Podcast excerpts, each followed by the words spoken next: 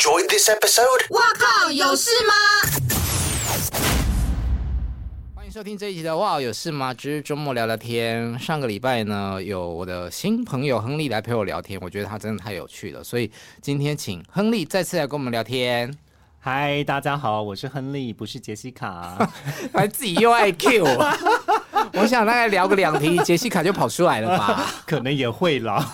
为什么他又是亨利又是杰西卡呢？请往前听上个礼拜的节目。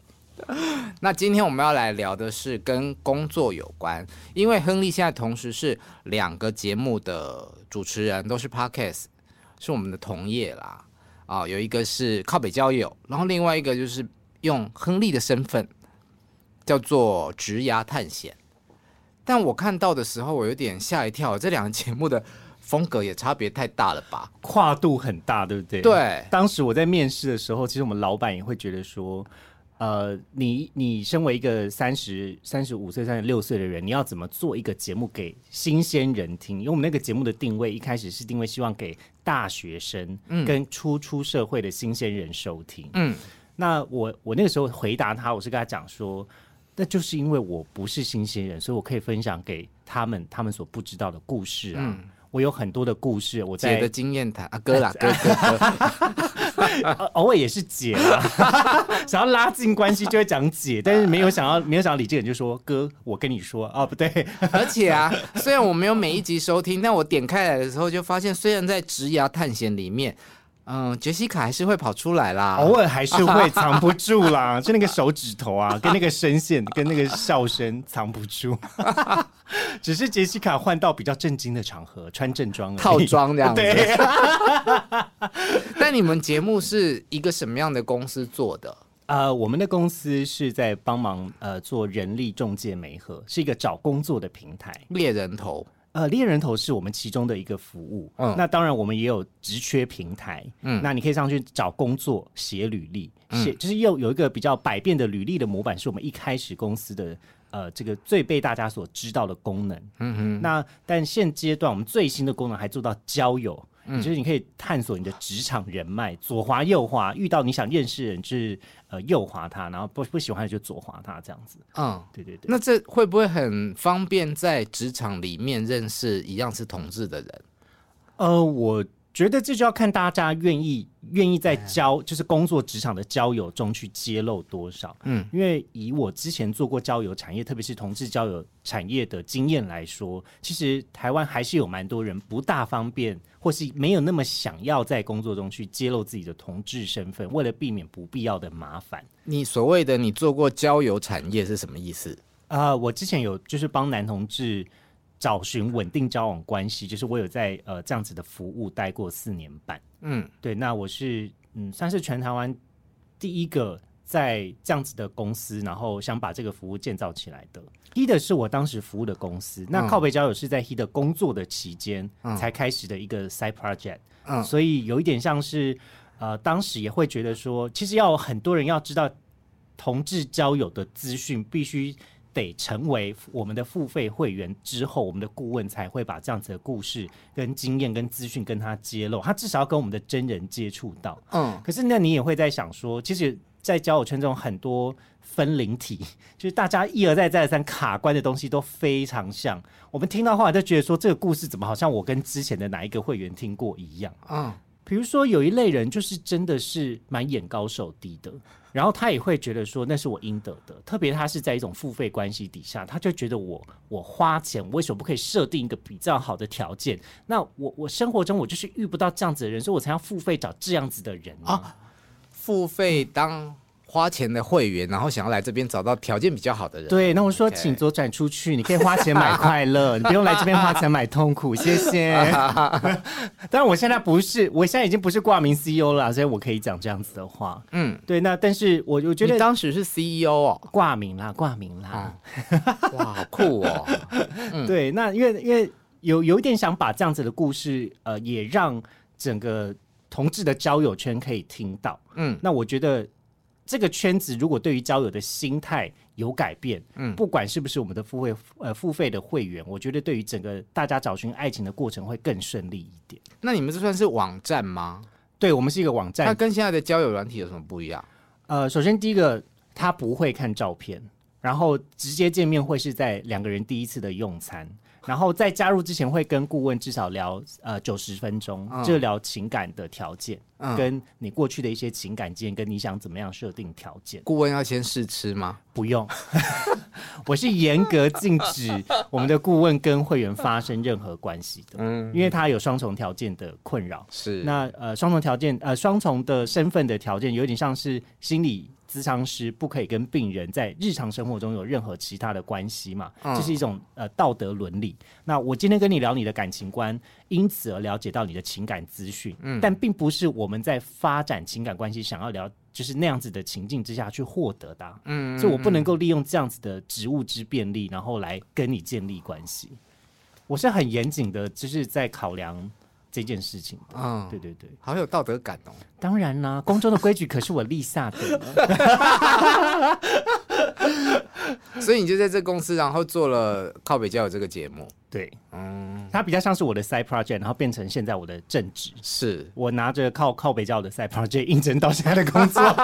谢谢前公司，谢谢老板。但在这个之前你还做过空少哦？对啊，我的第一份工作是在航空业，嗯，那其实第一年是当地勤，然后后来的三年半是做空服员，嗯嗯，飞哪里啊？呃，我当时飞的是亚洲线，我们的公司呢有一个很厉害的英文叫做 Trans Asia， 意思就是我们在亚洲各地都可以看到我们的足迹。那当然呢，我觉得国内线可能大家会比较熟悉啦，我们是复兴航空啦，对呀、啊、对呀、啊，嗯嗯，复兴航空有飞国外哦。有，我们那时候飞日本啊、新加坡啊，嗯呃、然后呃，两岸航线飞蛮多的、哦嗯，甚至也有飞到帛琉、嗯，然后跟呃泰国曼谷也有飞，嗯嗯，太好了，对，我就很想听飞机上面的事情啊，因为是不是大家对于空少或空姐有一些特殊的想象、啊？我跟你说，因为我我很爱看，原来是 John 跟天菜小姐。嗯我每次听他们在讲飞机上面的事情，我都听得哦，口水会流下来。可是，可是，可是，我要先说哦，就是我自己是觉得在空中工作的时候，自己是蛮狼狈跟蛮脏的，因为你要摸很多东西耶，然后摸完就是你要立刻洗手，然后可是你又要去扫厕所，然后你要帮别人送餐。可是客人感觉不出来啊，我们看到空少哦，这帅哦，要想办法来搭讪一下。我我是没有，我是不敢这么想啦，因为身为呃。男性的组员呢，其实在飞机上我觉得特别是台湾航空是相对少数、嗯、所以你就比较容易会被发现跟被注意、嗯、那如果说今天大家想要看男生的这种意愿比较多的情况下，或许未来的空少的这个航班就会变多，甚至我知道有一些国外的航班是呃，他会刻意请一整班都是男生的空服员去 服, 服务女性的乘客啊，好棒！我好想搭那个飞机哦，但他服务女性乘客又不服务我们，没关系啦，他应该不会只收女生的乘客啦。你把谁丢下面？哦，好想去哦。对，然后啊，因为这样子，其实我觉得身为身为一个男性的空服员来说，确实在飞机上会得到一些乘客的青睐，特别是女生乘客。嗯，对，也有男生像我们这种 gay 乘客吧。也是有啦，可是你会你会有点为难，因为就是当时也还没有完全出柜，当时还没、哦、又是回到还没出柜这件事。对，然后另外一个部分是，你也希望你的工作看起来比较专业啊，就不要被别人讲闲话，万一被被姐讲说哦啊那个弟弟吼、哦、来飞机上面都是来要电话的啦，就这样传出去被要电话吧，哎，就类类似啊，就是这样被传出去会不好听。嗯，对，因为我们的。我们的组员其实大家感情蛮好的，不像大公司，呃，是不大可能飞过一次，可能之后要再见面，是很久之后了、嗯。我们是那种一天到晚都会再见面，而且口碑，所以你常被要电话吗？有被要过一两次啦，但是我没有给。嗯干嘛害羞？因为这很害羞啊，在工作场合被要电话很害羞哎、欸。怎么会？因为你你有一种就是。你正在专业的形象，然后突然被开了一个缝缝，就是诶、欸、要电话缝缝，你们一定要把它讲那么色吗？通常递纸条也是从缝缝递上来。电话给我，我把你的缝缝打开，啊、我 airdrop airdrop 给你。啊，电话可以用 airdrop？ 可以可以可以可以。哎、欸，现在现在就是如果是那个 iPhone 靠近就可以传给你。因为当时如果要塞那个电话，它是就是截着夹在那个免税车，咚咚咚，然后从那个中间的缝缝这样，哎、欸，这样丢进去，这样投篮得分。然后你拿到，你就说，嗯、你就去看一下对面的姐，然后想说，嗯，这是什么东西？然后要看她有没有发现，要看对面姐有没有发现，因为姐就发现，哎、欸，怎么会有一个这个东西？嗯，对，因为我们要非常有那个维安意识啊，万一它是一个什么恐吓讯息、嗯，我漏掉怎么办？我当然就立刻把它打开来看，啊，是电话。哎呦，怎么在这个时候来啦？啊，有没有有没有获得心动的电话？是没有啦，是没有。哦、但但我有曾经在班机上面一直看一个人，觉得他好帅，然后说：“学妹，那区我负责。”碰到学妹就可以。然后然后回回家之后发现，哎、欸，干啊，怎么是我男朋友的室友？哦，原来是这样啊！我飞机上一直看那个帅哥，那你不认识他吗？啊、我不认识啊，因为他常常不在家、啊。嗯嗯，所以因为就是那一次载到就有一，这个事情、欸、那还好你没有跟他要电话，还好我没有做什么吧，就糗嘞，很丢脸呢，真的很丢脸呢。你看，还好我守住了。但别人跟你们搭讪，你会很明显的感受到吧？我觉得要看有没有人在场，跟有没有人在看。我就是一个偶包很重啊，因为在飞机上大家都会看你。他如果说今天我在机场已经下班了，然后我都已经把我的制服都藏起来了，那我觉得我 OK，、哦、我可以回到正常人模式。没有，就是要那个制服吧。制服我们可以等见面的时候再穿，我还留着哦。欸、那你跟机长借一下好不好？当时也是我蛮喜欢的机长啊，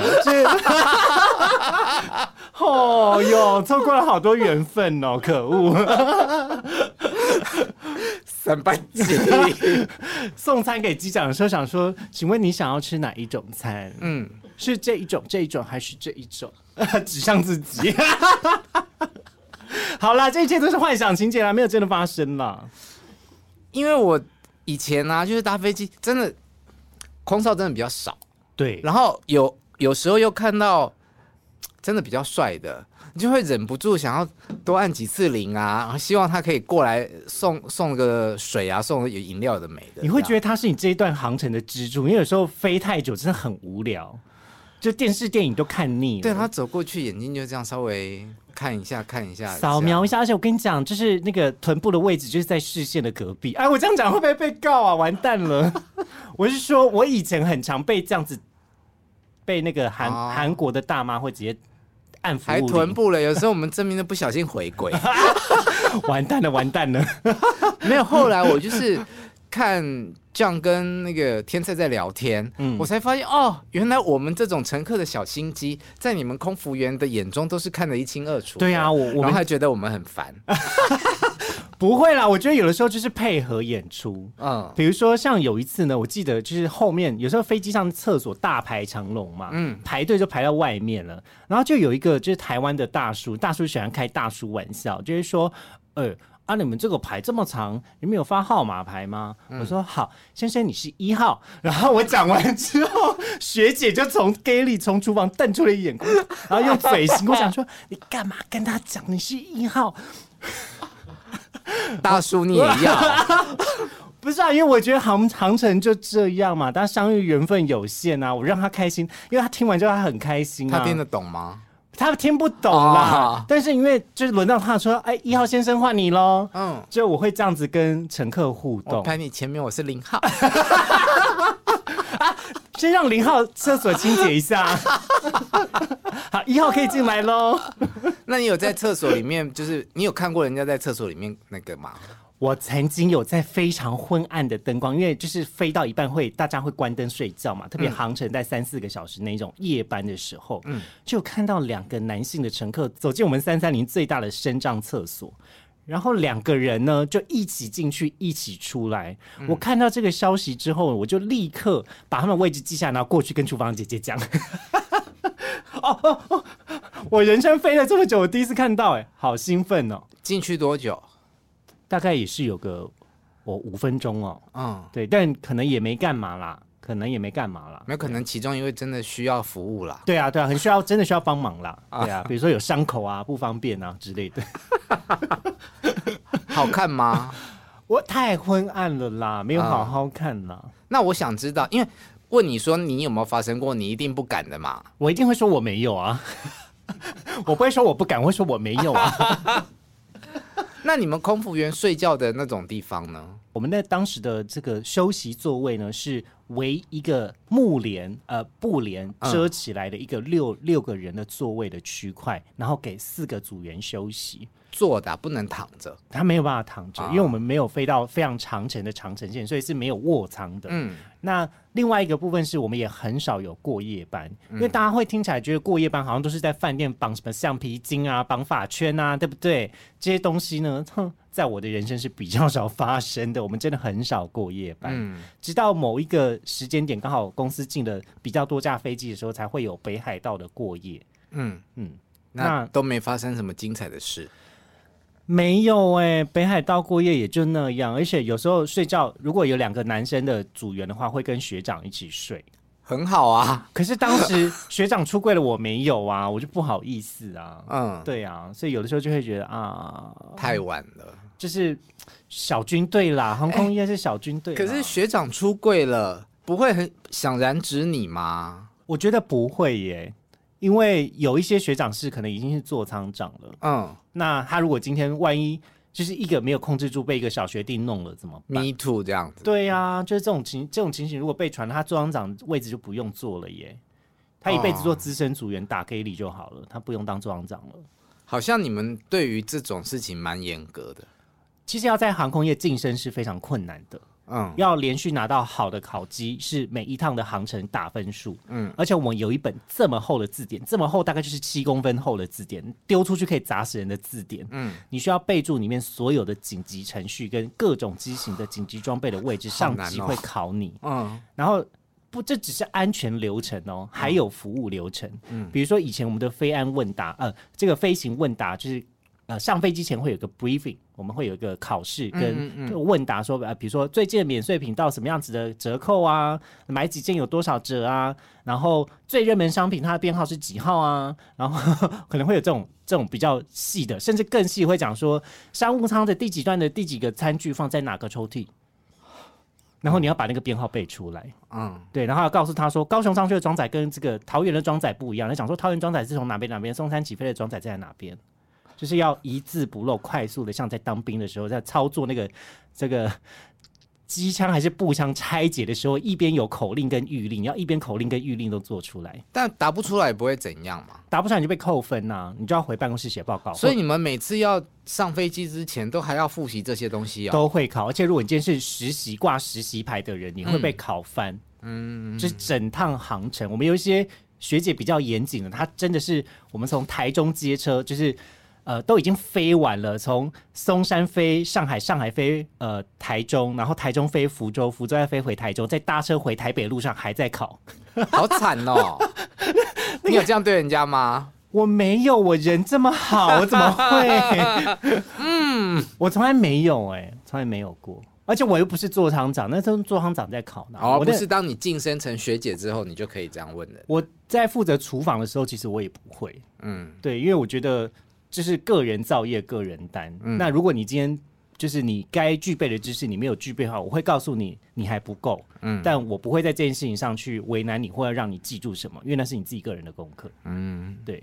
那有碰到很多奥 K 的经验吗？好，奥 K 呢，其实就只是买免税品，就是通常免税商品会有宅配跟免税品嘛。嗯。嗯那因为我们公司规模没有那么大，我们没有办法把它分成两本，嗯，然后就会有人看到有宅配，然后就想把免税品寄到家，嗯，然后就会讲说，我跟你们董事长很熟，为什么这个东西不能给我宅配？然后就说不好意思，因为这边是免税商品，那免税商品的话呢，我们就是要在机上购买、嗯、那或者是你要先预购都没有关系、嗯、那宅配的话呢，就是你、呃、这个这个单子填写，等你旅游完之后就送到你家了，也是很方便。好，我要听好笑的。好OK 就这样啊，我现在在演 OK 就是讲不听啦，就讲不听。好笑的事情呢是呃、有一次我记得我飞这个上海的航线，嗯，那因为上海航线当时两个航线会有非常多第一次来台湾玩的大姐呃、也算大妈啦，其实就是真的稍微有一些年纪了，嗯嗯嗯，然后可能这一辈子他们拉车拉很远，可能从比较内陆的地方的城市，然后到比较沿海的城市才有办法搭飞机来台湾，嗯，所以那个飞机的航程对他们来讲是特别特别新奇的。我印象很深刻，有一次呢，他一上机我就先问他说：“嗨，美女，今天在哪个航班你知道吗？”他说：“吉祥航空。”我说：“我们不是吉祥航空，我们是复兴航空啊。”就从才一开始就聊得很开心，可是他后来给我坐下来就跟我讲说，就飞机快起飞的时候讲说：“哎、欸，小伙子，这个窗户是可以开的吗？有点闷啊。”因为当下我就说啊，美女不好意思啊，这个飞机飞机的窗户是不能开的，真的是第一次坐飞机呢，开了会飞出去啊。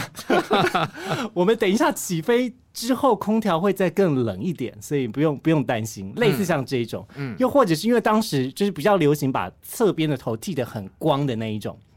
然后我就把我就是头发理得很光，嗯，然后送餐送到一半也是两岸航线，然后就有大姐就跟我讲说：“哎，小伙子。”有人跟你讲说你长得那个挺像那个北韩的领导人吗？我说：“请问是金正恩吗？”他说：“对啊，你这个发型长得好像啊！”我就立刻把餐车推回厨房，跟把餐盘砸在他脸上。我推回去跟姐哭诉，说我刚才送餐的时候有人说我长得像金正恩，结果之后姐跟我讲说：“不会啊，我觉得你像长得很像辛普森，好可爱哦。”我说：“辛普森哪里比较好了？”讲得我好好奇你当年长怎样哦。当年哦，当年就是看起来胶原蛋白比较多吧。我照看有没有那个那个时候的照片，我找给你。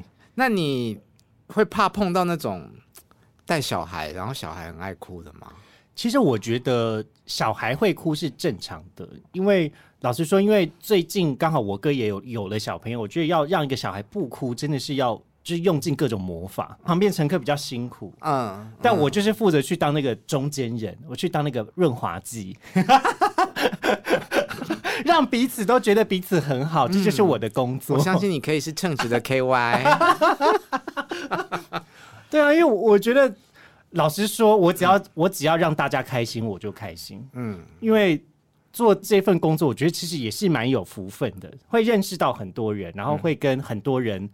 你其实 你, 你不会想说你会遇到这么多人过，嗯，或是你不会认识有机会去认识到这样子的人，嗯，那也就因为这一次航班的机会，所以我服务到你，或者我我结交了一个新的朋友，嗯，那把他们像是来自己家玩的朋友，那再把他们从家里送出去，嗯，有点像是哎欢迎来我家玩，哎再见喽，下次如果有机会再再到这样子。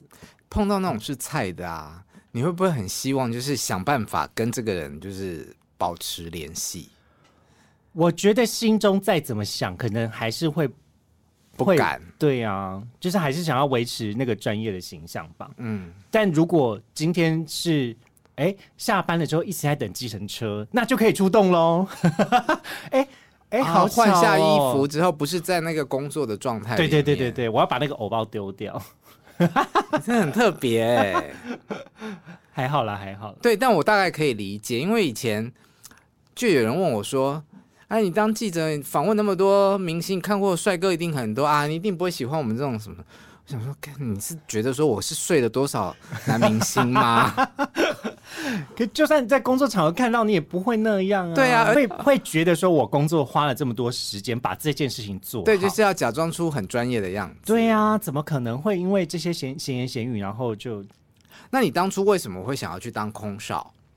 其实当时会觉得去做一个可以接触到很多人的工作呢，是我我那时候想要做的。嗯、那再另外一个部分是心理系毕业，如果没有考研究所的话，其实它不算一个非常非常厉害的专业。嗯，那嗯、呃，所以要赚比较多钱，真的航空业对当时我来讲是一个吸引力比较好，嗯、然后也可以满足自己工作上的梦想，然后又可以存钱的工作。可是你想要接触就是各行各业不同的人，但是你却跟这些人都只能有一面之缘，会不会有遗憾？嗯、呃，我觉得这样子的遗憾有一点变成我的下一份工作，在跟大家聊职涯，就是我曾经也做过 hunter， 我做过猎财顾问嘛，嗯，那也是因为这样子的关系，所以。呃、有, 有不同程度的了解、嗯、但我自己的想法比较像是说当时的我是先先训练我对话的技巧、嗯、跟大家、呃、我觉得我的社交技巧跟对话技巧是在那个时候被磨练起来的。嗯，还有就是不会那么的害羞啊。对，巨蟹座偏害羞，因为我们那个时候要在大家面前做那个安全的示范的时候。各位贵宾，请拿下您拿出你们脚边的这个救生衣，在救生衣的左右两边有一支吹管，你要用手点那个吹管，然后再真的是要吹哦，真的是要吹，因为要求就是如学姐的指示是说，你如果不吹，她哪知道她吹哪里、嗯？所以你一定要比跟一定要比出吹的动作。所以你每天上班都在吹给人家看。对啊，一次吹两支。我们当时的机型是两只啦，所以左右各一只，左右逢源。恭喜各位哦！好犹豫要不要让他歪楼哦。所以当空服员不能巨高，我觉得不会想那么多哎、欸，比较多是因为那个当下你的职责就是要临危不乱的保护所有的乘客、嗯。其实大部分人看到空服员都是看到服务的地方，但是很少人会看到安全的这一块。嗯嗯嗯。那这也是我觉得做所有航空业的人特别特别辛苦的地方，因为第一个机票很贵，大家会对于花很多钱的东西会要求很高，所以服务的要求很高。但另外一个更重要的事情是安全，安全这件事情是没有办法有任何疏失的。那所以在没有办法有任何疏失的情况下呢？你人任何一个闪失，你就是会出人命的那一种。嗯，对，那就会很可怕啊。所以我，我觉得，而且大部分人可能如果真的有遭遇过像什么安全的情况，可能呢，就是人生已经有一点不幸了。那也不是我们乐见的。所以你要说我们我们会怕吗？当然会怕啊！台风天起飞的时候，觉得干飞机这么这么晃，你们还要来玩哦？你到底是有没有？你到底是为何为何要这样磨练自己？是因为我早期坐飞机的时候，我是完全不害怕，我有很严重的惧高症。可是我这几年啊，我飞机要起飞的往上的时候，那个过程对我来说好痛苦哦。哦，所以不是因为坐靠窗的位置吧？不是，不是，不是，嗯、就是飞机在加速往上的时候，对我来说好痛苦。我才能理解说，哦，原来有些人会惧怕坐飞机是真的有原因的。其实我个人最讨厌的呢，也确实就是起飞跟下降的时候。特别是在下降的时候，因为有时候侧风比较大，嗯，你想想看，飞机是一个直线嘛，嗯，它如果被正侧方的这样子的风吹的时候，它后面就会左右摆动。嗯、可是大家不用担心，因为通常飞机下降的时候呢，会有那个雷射会引导它，其实都是 autopilot、嗯、自动导航，到快要到地面的时候才会转成手驾，就是。正副驾左右驾驶都各握一根，要考验他们的功力的时候，对，考验他们的握力的时候，你再去把这么专业的事情想要聊色，你试试看。我没有，我只是做出握住的动作。而且啊，他找出了他当空服员的照片给我看。怎么样？有什么感想吗？你知道我现在的那种，我我找个譬喻好了。就好像小 S 在录《康熙来了》，看到某个女星卸妆的时候的，我以前很素，是不是？还是现在很素？就是你以前大浓妆，很直男呢、欸，真假的？我以前很直哦，你你以前看起来就是很很，我以前号称复兴吴奇隆哎、欸，你现在比较艳丽。我如果当年在飞机上面遇到你。我不会想要跟你搭讪、欸、啊！真的假的？对，看起来太直了，所以没有机会。看起来就是那种很中规中矩的上班族，啊、然后下了班就是夹着公司包回家等老婆做菜给他吃的那种。殊不知夹的是淑女包、啊，姐不小心拿成你的淑女包，西装裤拉下来是丁字裤。哎呦，还是作为那个零号乘客啦。先生，你是一号，可以进来了。三八回。好，你也遇过空难吗？有啊有啊，因为呃刚好在、欸、这转折会不会情绪太快？不会啦不会啦、嗯，我觉得这个也是我人生非常大的转捩点。嗯，因为啊、呃、我们当时都是有签这个呃赔偿条款的，就是如果我今天没有飞满几年，我是要赔公司钱的。嗯，那刚好就是在我这个赔偿条款的期间，我的公司经历过两次的空难。一次是澎湖，然后一次是在台北的这个，对对对，嗯，你们公司这件事情非常有名，很可怕，很可怕。嗯、那我觉得当时的我们啊、呃，老实说是内部已经是一团乱了。我所以一团乱的是，嗯，对于内部的员工都是非常积极跟竭力的在处理这件事情，但很难把员工当成一个人跟呃会有集体重大的创伤的人来对待。嗯，比如说我们当时空服部被下的一个指令就是说不准对外有任何评论，如果有的话就是会会处分。嗯，但是我们的心理咨商是我在跟座舱长要求之后，大概是过了一个多月之后才有这样子的状况。嗯，那那两次的空难其实都是哭到隔天早上继续上班。嗯，那甚至有一次是我在高雄，因为我很常换那些班飞回高雄，老实说那几个呃会出事的航班我非常常飞。第一个心中当然会害怕，就是他很有可能就是我，嗯，因为我最常换那个班回家了。嗯，然后有一次是我还在高雄要飞回去的时候，然后就早上就出事了。嗯，然后我还跟我爸有看到，我看到啊，没事啊，不用担心啊，装坚强，但还是。嗯，就是还是很难过的，把班飞完之后，他回家又在就又在大哭。嗯，因为因为在每一次飞机起降的时候，你还是会想到说，那他们在那个时候到底遇到的又是怎么样子的情况呢？嗯、会不会有一种感觉是他们好像帮我挡住了某一些劫难？嗯、我的人生还有未来有一部分也可能是因为他们很不巧的就在那个航班上这样子。嗯，对，我是觉得蛮难过的啦，因为大家感情是真的很好，然后某一部分是因为人生也在很年轻的时候就经历过其他人没有经历过的这种死别吧。嗯，不会不会有人想象到说我要在工作中去跟一个人告别。嗯，然后有很多时候心中还会觉得我们是不是只是很久没有飞到而已。嗯，对啊，这真的蛮蛮遗憾的。那同时也觉得这家公司有一点消耗掉了我对于航空最大的热情了。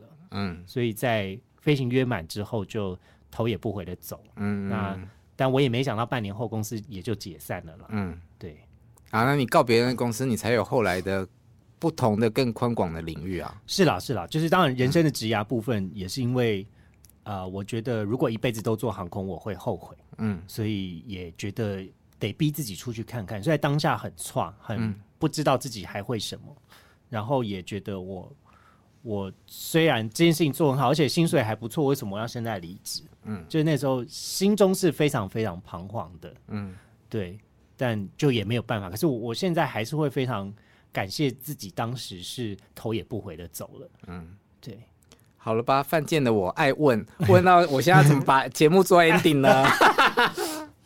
好啦，我觉得这个问题其实可以看到巨蟹座的亨利他感性的一面。好咯，那谢谢你这次连续两个礼拜来到周末聊天陪我聊天。不会，也要谢谢想要邀请我来，就是打扰大家了，不好意思，有点吵。不会不会，我觉得他真的很有趣。好，希望有机会下次再找你来聊天。耶、yeah, 谢谢。好，我们下次见，拜拜，拜拜。